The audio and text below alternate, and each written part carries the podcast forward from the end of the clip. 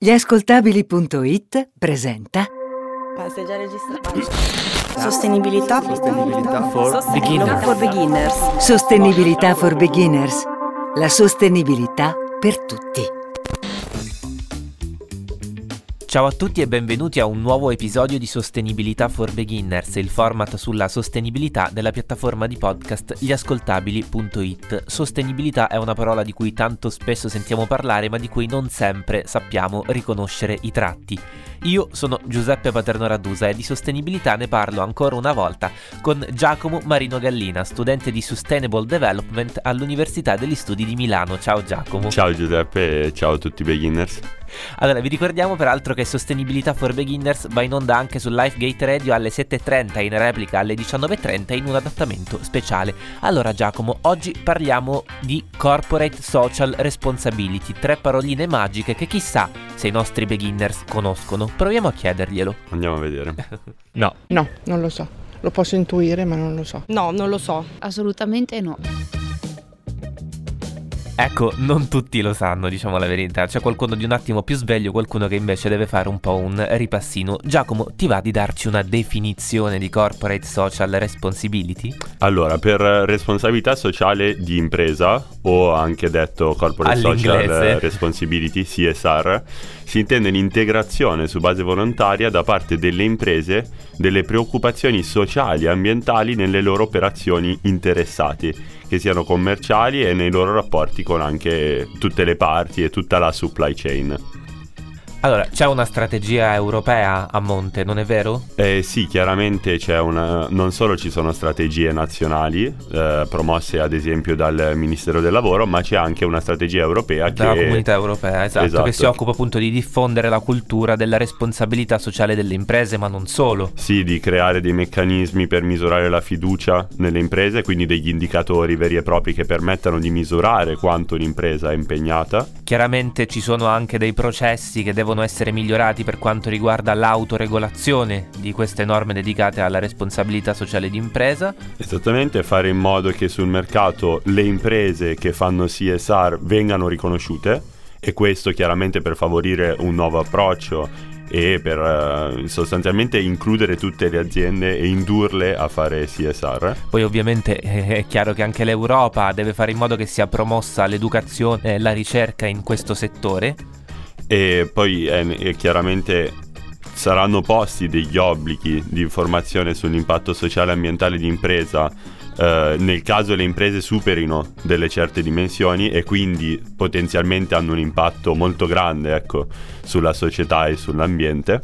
E poi insomma c'è bisogno di fare in modo che gli Stati membri della comunità europea adottino legislazioni e eh, regolamenti sull'argomento, ovvero la CSR, responsabilità sociale di, di impresa, e bisogna fare in modo che gli standard europei e internazionali siano quanto più possibile, come dire, allineati, quanto più possibile devono viaggiare sulla stessa lunghezza d'onda. E, e questo è molto importante perché di fatto le aziende ormai non, non, sono più racchiuse nei confini nazionali, ma sono su mercati internazionali e quindi poter comparare l'impegno sociale e ambientale di ciascuna azienda permette anche al consumatore di fare delle scelte più, più accorte, diciamo. Più oculate. Allora, esatto. proprio questo mi permette di aprire un varco interessante sulla questione, ovvero rientra tra le responsabilità delle imprese quella di mitigare, come accennavi tu poco fa, l'impatto negativo su società e ambiente?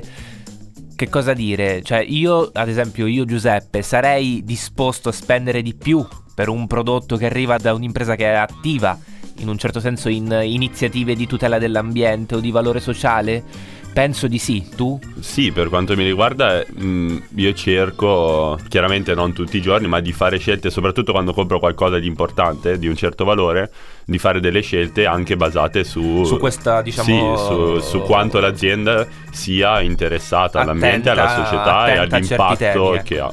Esatto, non solo ambiente come dicevi tu, ma anche società. Ecco, sì, quello sì. che mi chiedo è, magari per noi due è così, eh, magari ci siamo arrivati dopo aver studiato un po' la materia, ma sarà lo stesso anche per i nostri beginners? Andiamo a chiederglielo. Sareste disposti a spendere di più per un prodotto che arriva da un'impresa che in un certo senso è attiva a tutelare l'ambiente e anche altre iniziative di valore speciale legato alla società, alla cultura e altri aspetti? Sì, credo di sì. Sì, se sapessi che cos'è, sì. Ma che cos'è la corporate social responsibility? perché no? Allora Giacomo, archiviate le risposte dei nostri beginners, allarghiamoci un po' a parlare di quella che viene definita Benefit Corporation. Andiamo però per ordine, ecco, parliamo di qualcosa che è legata agli Stati Uniti d'America, giusto? Sì, un caso giudiziario in particolare. E si tratta del caso uh, Ford e Dodge. e Dodge. Sono due casi riuniti in cui i direttori di queste due grandi aziende automobilistiche, automobilistiche eh, sono stati richiamati all'ordine, diciamo, dai giudici. Eh, perché hanno preso decisioni che non massimizzano il profitto dell'azienda. I giudici dicono letteral- letteralmente una società per azioni è organizzata e gestita per il profitto degli azionari. Degli azionisti, sì. E questo, questa piccola frase sostanzialmente ci dà una definizione di quello che state, sono state le società per azioni fino ad oggi. Quindi solo profitto. Il direttore, il manager deve perseguire solamente il profitto. Il profitto. Ah. E nel momento in cui il manager esce da quest'ottica, addirittura dei giudici possono richiamarlo ad ordine attraverso appunto eh, casi giudiziari di elevata importanza nel caso Ford e Dodge. Allora, fortunatamente questo modello di business che oggi comunque continua a esistere può essere in un certo senso aggirato dalle grandi eh, società. Il primo passo verso società a scopo di lucro che adottano valori socialmente responsabili è stato fatto da B-Lab.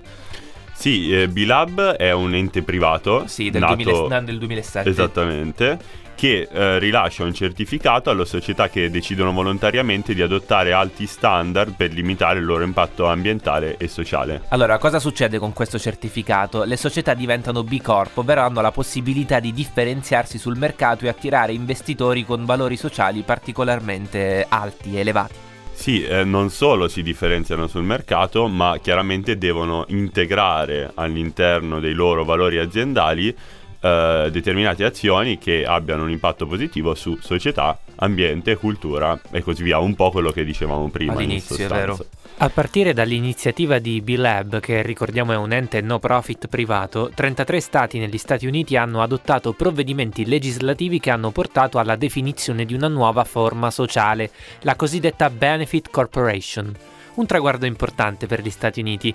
Ma noi in Italia, in relazione a questo aspetto, saremo il solito fanalino di coda? In realtà no, perché eh, questo modello ha velocemente preso piede nel nostro paese, che nel novembre del 2015 è stato addirittura il primo paese europeo ad adottare una legislazione di questo tipo, introducendo il concetto di società benefit. La definizione più interessante di società benefit la dà il sito che ha appunto come come nome societabenefit.it. Le società benefit sono evoluzioni delle aziende tradizionali, che integrano nel proprio oggetto sociale, oltre agli obiettivi di profitto, lo scopo di avere impatti positivi su società e biosfera. Le società benefit proteggono la missione in caso di aumenti di capitale e cambi di leadership, creano una maggiore flessibilità nel valutare i potenziali di vendita e consentono di mantenere la missione anche in caso di passaggi generazionali e di quotazione in borsa, creando ulteriore maggiore valore, aggiungiamo Giacomo, per tutti gli stakeholder. Una delle prime 5 aziende italiane a essere inclusa nel modello di società benefit è Crocker, una startup orientata a intensificare le connessioni pratiche tra i suoi utenti. In che senso? Attraverso uno scambio di servizi, cioè Giacomo cosa succede? Chiunque può fare parte di questa community e pubblicare una richiesta, ad esempio un aiuto per un trasloco o la necessità di avere del babysitting, ecco, oppure si può candidare per svolgere a sua volta un lavoro. Però adesso torniamo a parlare di Benefit Corporation. Ebbene, per prima cosa deve essere fissato come obiettivo il perseguimento di un generale beneficio per la società e poi possono essere fissati obiettivi più specifici. Poi deve esserci un ente indipendente che annualmente certifica il perseguimento del suddetto obiettivo e questi enti sono scelti attraverso delle liste che garantiscano proprio l'indipendenza che è chiaramente fondamentale per misurare il progresso. E poi c'è un altro aspetto interessante che è legato a quello che dicevi tu prima, ovvero evitare di cercare il profitto a tutti i costi, perché i direttori possono, ecco, eventualmente non farlo e aprirsi ad altri interessi, interessi che sono di tipo sociale, ambientale e, e via dicendo. E questa è la completa rottura col caso Doge, e quindi col business it was. A tutti i costi. Esatto. E Poi... dopodiché, esatto, queste, queste, aziende devono adottare criteri di trasparenza in tutte le operazioni e la trasparenza chiaramente è fondamentale per comunicare all'esterno che effettivamente vengono perseguiti altri obiettivi rispetto a quello del mero guadagno. E infine eh, è anche previsto il cosiddetto Benefit Enforcement Procedure, quindi una Ovvero, sorta di procedura sì. di Uh, attuazione del, vera e propria del, be, della parte benefit dell'impresa, quindi uh, la previsione di modalità di sanzione nel momento in cui gli obiettivi di valore sociale, ambientale, culturale, eccetera, non vengano perseguiti. Quindi in sostanza questo modello da un lato eh, chiaramente eh, persegue il profitto, però dall'altro persegue a sua volta interessi dal valore sociale e ambientale cercando di rispettare e promuovere le comunità locali in cui queste società sono inserite e di redistribuire parte dei loro guadagni sotto forma di servizi di interesse pubblico. Sì, questa in realtà è una forma particolare di CSR, Di CSR. perché non è CSR fatta da aziende a scopo di lucro, ma è una CSR che viene addirittura eh, integrata nell'azienda e quindi eh, entra nello statuto aziendale. Questa cosa è molto importante perché di solito di CSR si parla a posteriori. A posteriori, è vero.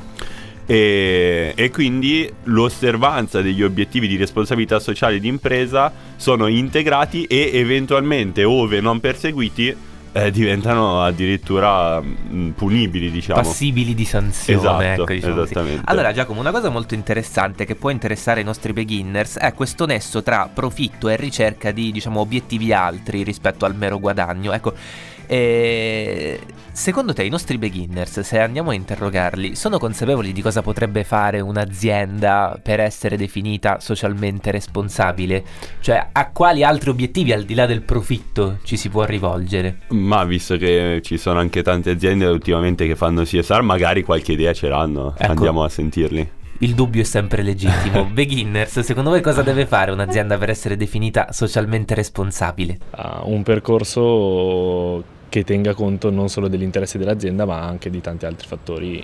Intanto un- una- credo un'idea chiara di che cosa sta succedendo intorno, un'idea chiara di come la società è costruita in quel momento ed avere delle soluzioni. Ah, bella domanda. Non ho la più pallida idea. Mm, tenere conto delle esigenze dei propri lavoratori. Vedi, io te l'avevo detto che secondo me non erano tutti informati sui fatti. Allora, qui a Sostenibilità for Beginners, io, Giuseppe Paterno Raddusa e Giacomo Marino Gallina stiamo parlando di responsabilità sociale eh, d'impresa, in inglese altrimenti detta Corporate Social Responsibility. Allora, dovete sapere che io sono, diciamo, quello più beginners tra me e Giacomo, quello diciamo che non dico che ne sa meno, però è, è- è meno informato dal punto di vista burocratico, possiamo dire così, mentre invece a Giacomo stanno particolarmente a cuore diritti, normative, eccetera, eccetera. Quindi io chiederei direttamente a lui di presentarci un quadro legale dei principi guida su imprese e diritti umani, ovvero che relazione c'è da un punto di vista legislativo. Sì, stiamo parlando dello United Nations Guiding Principles on Business and Human Rights. Ok, io è- già mi sarei confuso. Vabbè, ma principi guida su imprese e diritti umani va bene uguale. eh, che è in sostanza la legislazione internazionale eh, sulla, sulla violazione dei diritti umani all'interno di imprese multinazionali. Quindi quando c'è una multinazionale deve rispettare il UN Guiding Principles. E questo vuol dire che ha degli obblighi di, in tutto il suo, ehm, la sua supply chain, ovvero tutti i passaggi per eh, arrivare al prodotto finale, di rispettare i diritti umani. Per questo c'è l'articolo 1, che diciamo è quello Il fondamentale, esatto, che dice letteralmente l'obbligo dello Stato di proteggere i diritti umani da violazioni da parte di terzi, incluse le imprese. Gli Stati devono predisporre le misure adeguate per prevenire, investigare e punire tali violazioni. Questo ovviamente porta a una considerazione molto alta eh, in relazione a quello che riguarda i processi produttivi, giusto? Cui è dedicato un altro di questi articoli che hai citato tu sui diritti umani. Ed è proprio l'articolo 11, 11. che dice che le imprese non solo devono evitare di violare direttamente i diritti umani di coloro che sono coinvolti nella produzione, ma devono anche fare sì che non si verifichino, ve- verifichino impatti negativi lungo tutta la filiera produttiva, anche se non sono direttamente responsabili.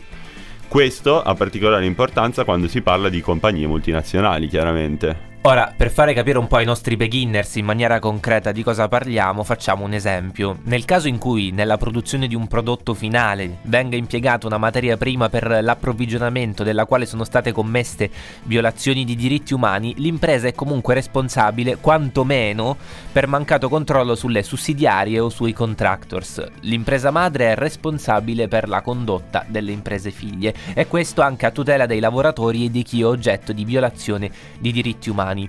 Infatti il lavoratore ha quale copertura per il risarcimento sia l'impresa figlia che l'impresa madre, con una probabilità di successo di ricevere un rimborso superiore. E Questo diciamo è un esempio abbastanza immediato per i nostri beginners e, e possono que- capire così. Quest'ultima cosa che hai detto è molto importante perché non solo appunto c'è la responsabilità dell'azienda madre, sì. nonostante le aziende figlie possano essere anche contractor, ovvero non sussidiarie e quindi non dipendenti dall'azienda madre e quindi c'è una vera e propria responsabilità, potremmo dire quasi oggettiva, ma è anche importante che il lavoratore e tutti quelli impiegati nella produzione del bene sono protetti non solo dall'impresa ultima, quindi dall'impresa figlia o dall'eventuale impresa contrattuaria, ma anche dall'impresa madre che di solito ha un capitale talmente grande che può benissimo coprire qualsiasi tipo di viola- cioè qualsiasi rimborso legato a violazioni di diritti umani. E per entrare ancora più nello specifico, eh, prendiamo un esempio della telefonia, che di solito sì. è uno di quei settori che eh, vengono, eh, coinvolgono tutto il mondo, diciamo. Quindi un cellulare prodotto in Cina con coltan, ad esempio, estra- che è una materia di cui sono fatti i processori, estratto ad esempio in Africa. Ebbene, se avviene una violazione de- una violazione di diritti umani nell'estrazione del coltan in Africa, sarà comunque responsabile l'azienda che magari ha sede negli Stati Uniti. Ma sarà anche responsabile non solo l'azienda figlia che acquista il coltan in Cina per assemblare il telefono, ma anche l'azienda che si occupa degli scavi e dell'estrazione del coltan. Beh, Quindi poi... si spera che il lavoratore in qualche modo troverà il giusto risarcimento. Voglio dire, mi sembra giusto e anzi grazie per essere entrato nello specifico perché qui a parlare di madre e figlia mi sa che stiamo sì, virando un po' troppo un po' confondendo. Giacomo, per parlare di responsabilità sociale d'impresa, capire da dove arriviamo e dove andremo, abbiamo in collegamento con noi Riccardo Taverna, direttore economia civile e sostenibilità di Aiden Partner una società di consulenza eh, basata a Milano nata nel 1995 che ha scelto di concentrarsi su sostenibilità e responsabilità sociale d'impresa come eh, diciamo eh, aspetti fondanti del suo lavoro con i eh, partner e con i clienti. Ciao Riccardo. Ciao. Riccardo, noi abbiamo dato nel corso della puntata una definizione, eh, diciamo, istituzionale di responsabilità sociale d'impresa. Ci piacerebbe sentire da te una variazione sul tema, ecco, una personale interpretazione di cosa è eh, CSR, CSR, perdonami, ovvero responsabilità sociale d'impresa. Allora, noi eh, in AIDA abbiamo elaborato anni fa una definizione di responsabilità sociale d'impresa eh, orientata all'azienda. Cioè quello che abbiamo visto mancava era qualcosa che la calasse nella realtà aziendale e l'abbiamo definita un modello di gestione dell'impresa che attraverso il coinvolgimento degli stakeholder, cioè i portatori di interesse, dipendenti, fornitori, clienti, consumatori, eh, ne migliori le performance ambientali, sociali ed economiche, massimizzando reputazione e valore.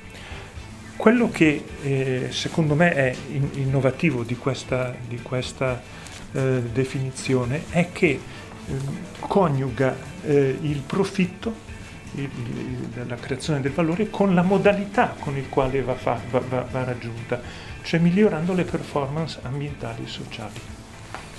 Riccardo, io e Giacomo ci chiediamo eh, nello specifico quali vantaggi trae eh, un'azienda che decide di avvicinarsi a un concetto che poi tanto concetto non è, ma è proprio azione di eh, responsabilità sociale d'impresa, appunto. Allora, la domanda è molto interessante e pertinente perché pone l'enfasi su, eh, su il fatto che o, o l'ipotesi che la, la, responsabilità sociale d'impresa sia una cosa innovativa. Io non lo penso. Io penso che la responsabilità sociale d'impresa, poi cercherò di dimostrartelo, eh, è un qualcosa che esiste fin dai tempi della nascita dell'industria. Perché che cosa vuole un imprenditore, un manager? Un, un imprenditore, un manager vuole massimizzare il valore aumentando fin dove il mercato glielo consente i prezzi e diminuendo i costi, quindi generando efficienza all'interno dell'azienda. Questo è il suo obiettivo, che lo faccia eh, fornendosi di energia eh, da fonti rinnovabili e non da, da, da, da, fonti fossili e questo gli genera dei risparmi, sta facendo una cosa di buon senso. È responsabilità sociale di impresa. Che lo faccia eh, motivando i suoi dipendenti per renderli più produttivi è una questione di buon senso. Eh, a me è capitato alcuni anni fa di, di, dover fare per la quarta volta un intervento ad un master e mi stavo annoiando a, a fare sempre lo, lo, stesso pezzo, per cui ho, ho, deciso di cambiare. Ho chiesto ai miei collaboratori di, di, di identificare gli elementi che determinano l'eccellenza di un'azienda in termini di responsabilità sociale d'impresa, quando li hanno trovati li ho mandati indietro nel tempo, con il web naturalmente, per cercare chi erano stati i primi. Ti faccio un esempio, eh, gli asili nido aziendali, se oggi un'impresa eh, ad, costruisce un'azienda nido aziendale va su tutte le prime pagine dei giornali. Allora, la tessitura Crespi, a Crespi d'Adda nel 1870 ai dipendenti aveva messo a disposizione, aveva costruito delle villette, una biblioteca, l'asilo nido aziendale, l'ospedale, la chiesa e anche il cimitero. Possiamo dire che non era socialmente responsabile?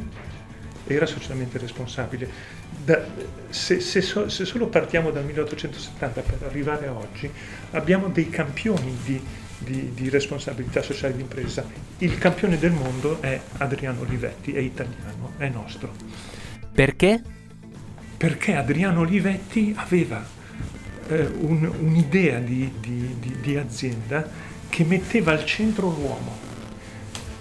Tutti gli uomini erano eh, veramente eh, fonte di ispirazione per l'azienda. Eh, ti, ti, ti, racconto un episodio che secondo me è sintomatico. Eh, Natale Cappellaro era un ragazzo pugliese che non aveva studiato e che era andato a lavorare all'Olivetti nel reparto dell'assemblaggio delle macchine da scrivere. Il direttore della produzione va da Adriano Olivetti un, un, un, in un'occasione e gli dice che Natale Cappellaro sta rubando dei pezzi, perché la sera si accorge che esce con dei pezzi in, ta- in tasca, sospetti di spionaggio industriale o, o quant'altro. Chiamano Natale Cappellaro e gli chiedono perché sta portando a casa i pezzi. Adriano era un curioso, non, non, non si fermava al fatto. E lui gli ha risposto perché assemblando la macchina in questo modo siamo inefficienti, per cui io sto studiando a casa la sera come fare ad assemblarla in, modo, in un modo più efficiente. Sai qual è stata la, la, conclusione? Il direttore della produzione è stato licenziato e Natale Cappellaro ha preso il suo posto fino ad avere la laurea honoris causa all'Università di Ingegneria di Bari, mi pare. Riccardo, guardiamo un attimo al futuro, a quello che accadrà dopo cosa diventerà la CSR, cosa diventerà la responsabilità sociale d'impresa di qui a, non so, 20-30 anni, in un mondo che è in continua trasformazione, mentre, ti, mentre, ti, mentre parliamo con te c'è in atto una importantissima manifestazione sul clima, si parla sempre di più appunto di eh, riscaldamento globale, si parla di cambiamenti nei diritti individuali delle persone. Che cosa sarà la responsabilità sociale di qui appunto a 20 anni? Allora, io mi aspetto, questa è una mia speranza, ma, ma eh, la, la, la traggo da, da, da, dalle cose che studio, dagli incontri che faccio, è che le aziende si assumano la responsabilità di qualcosa sul territorio che vada oltre il loro business. Um, il, il, l'impresa deve rendersi conto di un fatto.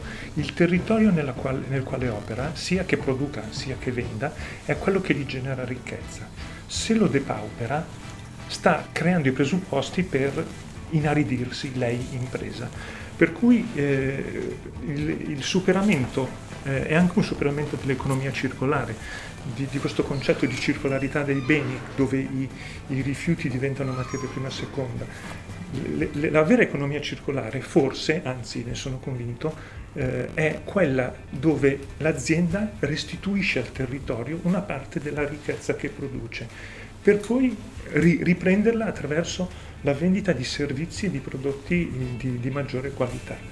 Eh, io direi che il termine del futuro è economia civile, che non è un termine innovativo, è un termine antico, nato nel 1870 a Salerno da un abate italiano, Antonio Genovesi, che mentre Adam Smith eh, scriveva le, le basi del, del capitalismo, eh, parlava di, di, un'economia dove la collaborazione, dove il, il, rispetto delle persone, dove il rispetto de, de, del patrimonio del, del, del territorio era centrale, dove un concetto era straordinario, si parlava di felicità in azienda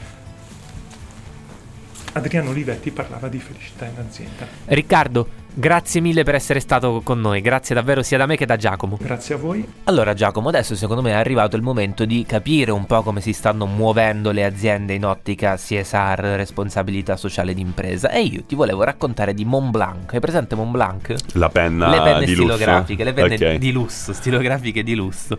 Noto in tutto il mondo per l'eccellenza appunto della scrittura stilografica che appunto oltre alle penne offrono ai, ai, clienti una grandissima quantità di accessori che possono accompagnarli nelle giornate di lavoro. Tra le produzioni della casa, che la Montblanc è tedesca, troviamo una linea che ha un significato importante, una linea disegnata da Mark Newson a supporto della lotta contro l'AIDS condotta dalla fondazione RED, che è stata fondata nel 2006 da Bono e Bobby Shriver, con la missione di permettere ad aziende e privati di contribuire alla causa AIDS. Allora, scegliendo un prodotto di questa special edition Mont Blanc e della, col- della, collezione, perdonami, Product Red, si compie un gesto importante. Infatti, una parte del ricavato di, eh, di questi accessori viene versata al Fondo Globale, un'organizzazione che è, diciamo, nata con la finalità di eh, accelerare le, l'eliminazione della sindrome da immunodeficienza acquisita, ovvero l'AIDS, e di altre malattie come tubercolosi ed epidemie di malaria. Per ogni singolo eh, acquisto o donazione alla fondazione si garantisce garantiscono 25 giorni di farmaci salvavita per l'HIV. L'impegno della Fondazione Red ha generato a oggi oltre 500 milioni di dollari grazie al supporto dei partner, tra i quali appunto come dicevamo poco fa Montblanc.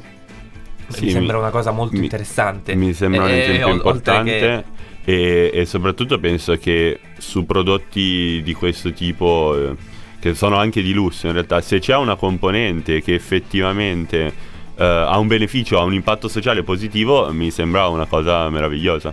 Eh, a proposito di cose meravigliose, andiamo in Italia e parliamo di, un, di, di, un'azienda che diciamo, è abbastanza nota. Ti parlo di Lavazza. Se ti dico Lavazza, che cosa ti viene in mente? Vabbè, il caffè, eh beh, voglio dire, pare blu. allora, c'è un contratto integrativo firmato appunto nello stabilimento di eh, Settimo Torinese di Lavazza, che riguarda non solo un corposo bonus produttività, ma anche una serie di premi ai dipendenti che mettono su famiglia. Attenzione però, se io ti dico famiglia, non devi pensare alla famiglia tradizionale, mamma, papà, matrimonio e figli, ma anche a famiglie che tradizionali non, non sono, ecco, famiglie che appunto non rientrano nel canone della normatività. Sì, sì, ma io sono pronto a... non, non abbiamo nessun problema, anzi, anzi, anzi esatto. Allora, eh, si tratta di un bonus di 250 euro per ogni figlio nato o adottato, ma anche un analogo una tantum, tra virgolette, dello stesso valore, quindi sempre 250 euro, a chi si unisce in matrimonio, unione civile o coppia di fatto. Quindi non c'è bisogno di andare al Family Day per prendersi 250 euro nello stabilimento di settimo torinese di Lavazza. Ma ci sono anche altri casi. Allora, tra gli altri esempi c'è quello di Lego. Giacomo, ci hai mai giocato con i Lego? Non diciamo neanche di che cosa si tratta perché voglio dire sarebbe pleonastico. Chiaramente sì. I famosi mattoncini. Allora, Lego con il WWF ha eh, stabilito un accordo per la ricerca di nuovi materiali più rispettosi dell'ambiente. Ancora l'ambiente, più nello specifico i rischi legati allo scioglimento dei ghiacciai, sono stati al centro di una vera e propria performance artistica che a Milano ha visto visto costruire un orso polare, che è una specie in via di estinzione, ricordiamolo, con 150.000 mattoncini del brand straordinario. Allora, leggenda vuole che numerose lettere indirizzate all'azienda, in cui i suoi clienti più piccoli esprimevano il desiderio di un mondo più sano per il futuro, abbiano spinto appunto Allegro a creare il Build the Change, un progetto in cui sono proprio i bambini incitati a trasmettere la propria idea di futuro, un futuro quanto più green possibile. Sì, diciamo che per un gioco che inter- era interamente quantomeno costituito in plastica è un passo avanti fondamentale. E soprattutto ci dà il gancio per una riflessione importante. Molto spesso sono le giovani generazioni, anzi diciamolo i bambini, quelli ad avere un'idea di futuro più sostenibile, magari più sostenibile rispetto a quella che possiamo avere noi adulti. Pensiamo a Greta Thunberg. Milano ha manifestato per la salvaguardia del pianeta e la liberazione dalle emissioni di CO2 che stanno contribuendo a un riscaldamento globale sempre più imperante anche grazie alle parole e alle azioni di questa ragazzina di 16 anni, è nata nel 2003 che è riuscita a contagiare il mondo, contagiare in senso positivo per dare una spinta civica, una spinta che sia attenta alla cura del pianeta in un momento in cui sono proprio i big player del, dell'economia mondiale, della politica mondiale, a sembrare poco interessati all'argomento. Con questa considerazione un po' di pancia, Giacomo, io direi che siamo arrivati alla fine di questo episodio di Sostenibilità for Beginners. Sì, direi che abbiamo detto più o meno in generale più o meno tutto quello che riguarda la CSR e anche che i bambini ci salveranno l'appuntamento è al prossimo episodio di Sostenibilità for Beginners con me Giuseppe Paterno Raddusa e Giacomo Marino Gallina su gliascoltabili.it e vi ricordo che Sostenibilità for Beginners va in onda anche su Lifegate Radio alle 7.30 e alle 19.30 in replica dal lunedì al venerdì in un adattamento speciale. Alla prossima! Alla prossima, ciao a tutti! Sostenibilità for Beginners è una serie originale degli ascoltabili.it, curata da Giacomo Marino Gallina, Giuseppe Paternò Raddusa e Francesco Mastroeni. Editing e sound design di Sara Varricchione e Francesco Campeotto. Prodotto da Giacomo Zito e Ilaria Villani. Un'esclusiva gli ascoltabili.it.